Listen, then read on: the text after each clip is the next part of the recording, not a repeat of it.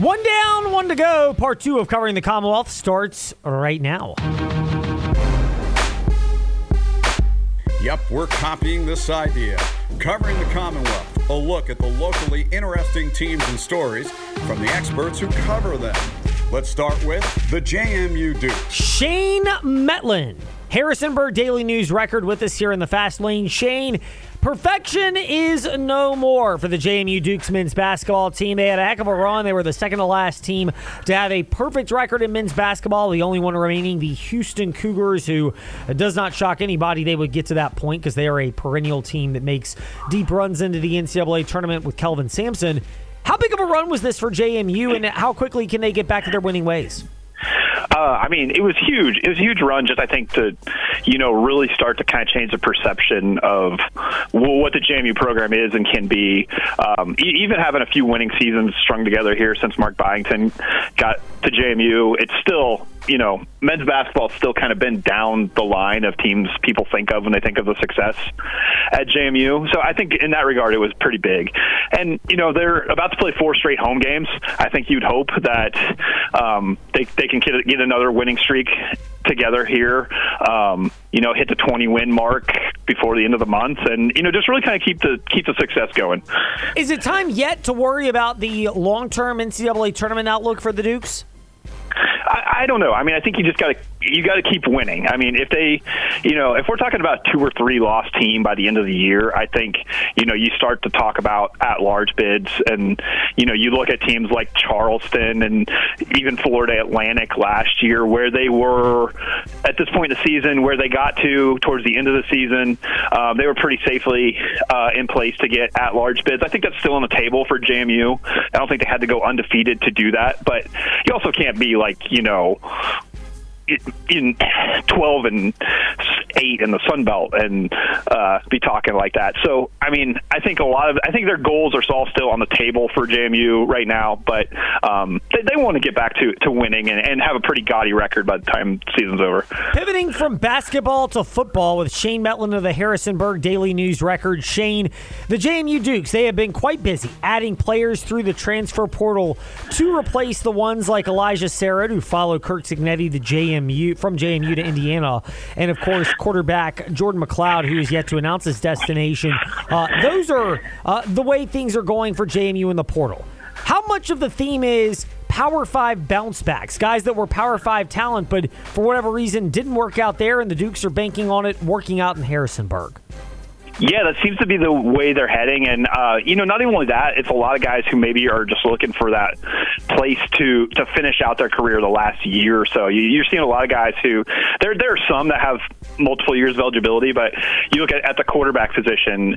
You, you know, Dylan Morris, who, you know, we may or may not see in the national championship game tonight playing for Washington. But, you know, he, he's been there for four years and now has one more year kind of to play with, with the COVID year and everything. And, um, you know, lo- losing out to an All American, losing the job out to an All American is a you know a tough situation. But he's stuck there for four years, and now it seems like he wants to go to a place like JMU where he can kind of see what he can do as a starter.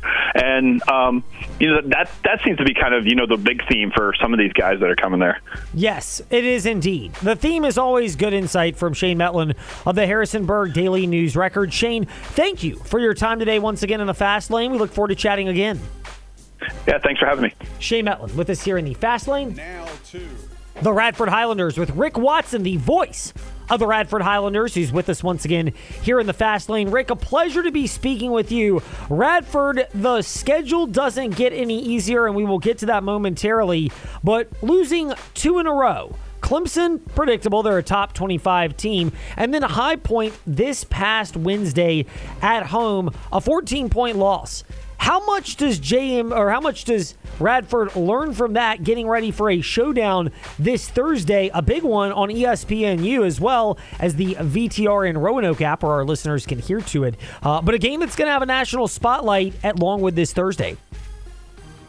I think the biggest thing that Coach Nichols took out of it was, and he was, you know, he's always very honest. He said we just backed down from their toughness, and it showed with the differential on the glass. It's uh, a situation now where they know what they have to fix. If you go back to the Clemson game and then High Point, they've given up 90 total rebounds in those two games. Each squad had 45 boards, and it just limits any kind of room for error. So those are the types of things that you try to figure out now before it gets too deep in the conference schedule. And you're right, this uh, schedule coming up uh, couldn't be any tougher for anybody in the Big South. Indeed, it could not. Longwood is this coming Thursday, uh, a national TV audience for that, and we don't always bring that up, of course, because we carry Radford Highlander games on the VTR and Roanoke app at 99.5 FM, 1240 AM Roanoke, 95.5 FM, 1350 AM in Bedford as well. But you put that in a 9 o'clock game Thursday night. How challenging is the atmosphere expected to be over in Farmville for the Highlanders? Yeah, TV definitely being a pain in the butt, uh, no doubt. yep. um, inconvenience to say the least. Um, I think more of the situation is I think he feels pretty good about the matchup. Just talking to him today, it's just the the nine o'clock game. Plus, now they had to alter their travel plan because, as you know, they travel to Winthrop on Saturday. So instead of being able to come home and practice in the Dedmon Center, they have to play that game late stay in Farmville, leave on Friday, drive all day. It's about two hours, three hours further, and then you have a late practice Friday and get ready for a two o'clock tip. So that will be some adversity that we'll see how the Highlanders respond. But you know, Longwood with Griff Aldrich, it's all about defense, man. They uh, he's done a terrific job making them traditionally, along with Winthrop, these are the best two defensive teams we've seen in the league over the last five years. So you add that with the travel inconvenience, it's going to be a, an interesting test to see if all those lessons learned in the non-conference starts to come true early. That is one of the challenges for the Radford Highlanders. You mentioned the tight turnaround and how challenging that is. Um, eh, what's the precedent, if any, or is it more just you give it your all against Longwood and then you try to regroup if you need to make it late Friday? That's what you do. Yeah, that's what they're going to do. I mean, they're going out and trying to treat this as a normal game. The first one practice time, they do get an extra day on the other end of it, but it won't help them a lot for Winthrop.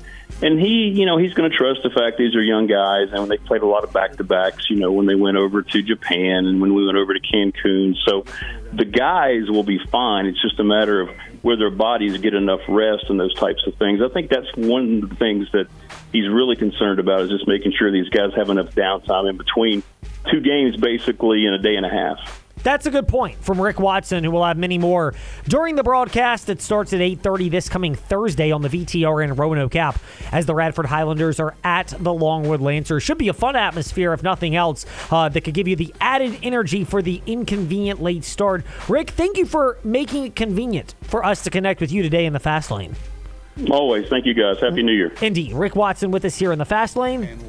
But not least, or maybe least, that professional football team that is looking for a new front office leadership structure and head coach. House cleaning with Candy Waller, Seawall Sports and Entertainment, who is with us here in the fast lane.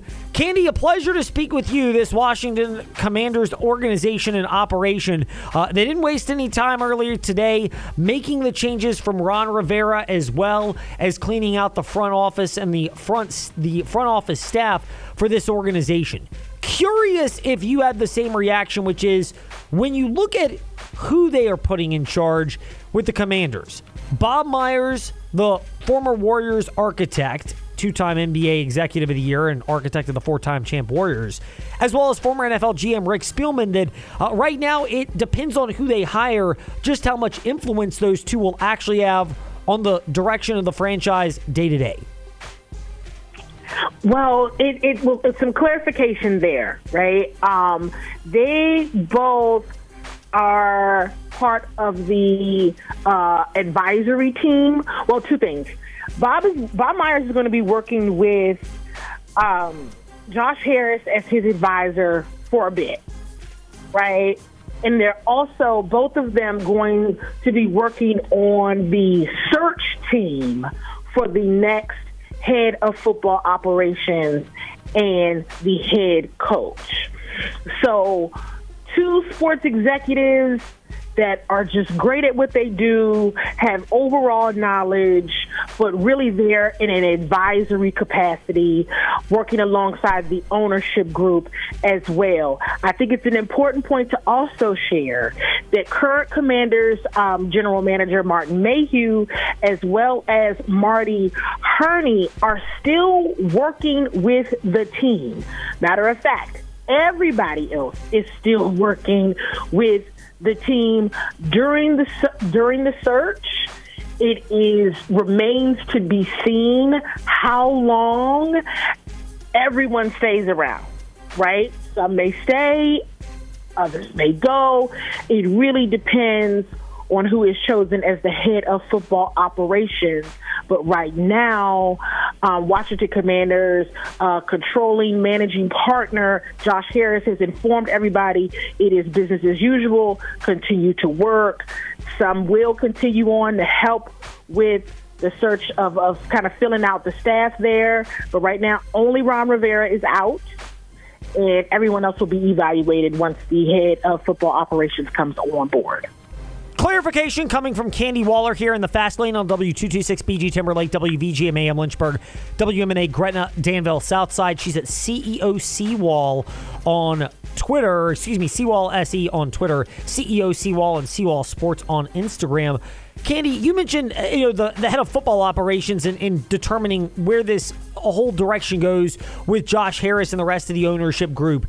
How much does that influence your perception of who they might hire as a head coach in the sense that if it's a guy like a Belichick or a Harbaugh or a proven coach that wants full control, you would think they are less likely to go for a collaborative setup, whereas a younger coach, and that's who the commanders seem to have been aiming their initial target interviews, they would be more open to that approach.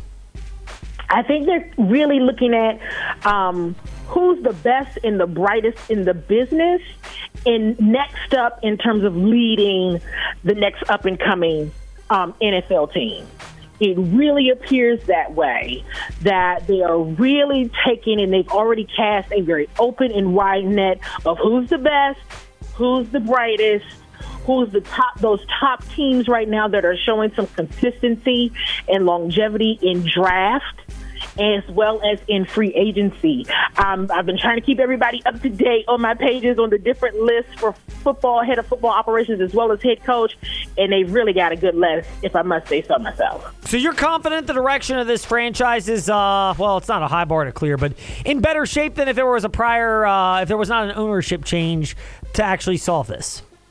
Right, exactly. There will definitely be, and uh, Josh Harris informed the media today. This this is a he's looking at it as a two person structure. Someone that is the head of football operations, that they would then work together to figure out, okay, who would be the next head coach, and then go on from there with the head coach being able to decide and talk through coaching changes alongside themselves as well. It for certain sounds like they do want to keep some folks that are already in the building. Does not sound like, at least not today, everybody up and out. It sounds like they want to go through the true evaluation process for everyone. The, the, the ownership evaluated Ron Rivera and made their decision. Now they want to go through this the traditional way with a head of football operations and then a head coach and then the evaluation, um, so on and so forth, so forth for the current staff. Candy, thank you for all that knowledge and clarification. It sounds like we have another reason to chat with you next week when we'll be further along in this process, but maybe not anywhere super close to a firm conclusion. Absolutely. There sounds like there will be a lot to discuss this off season.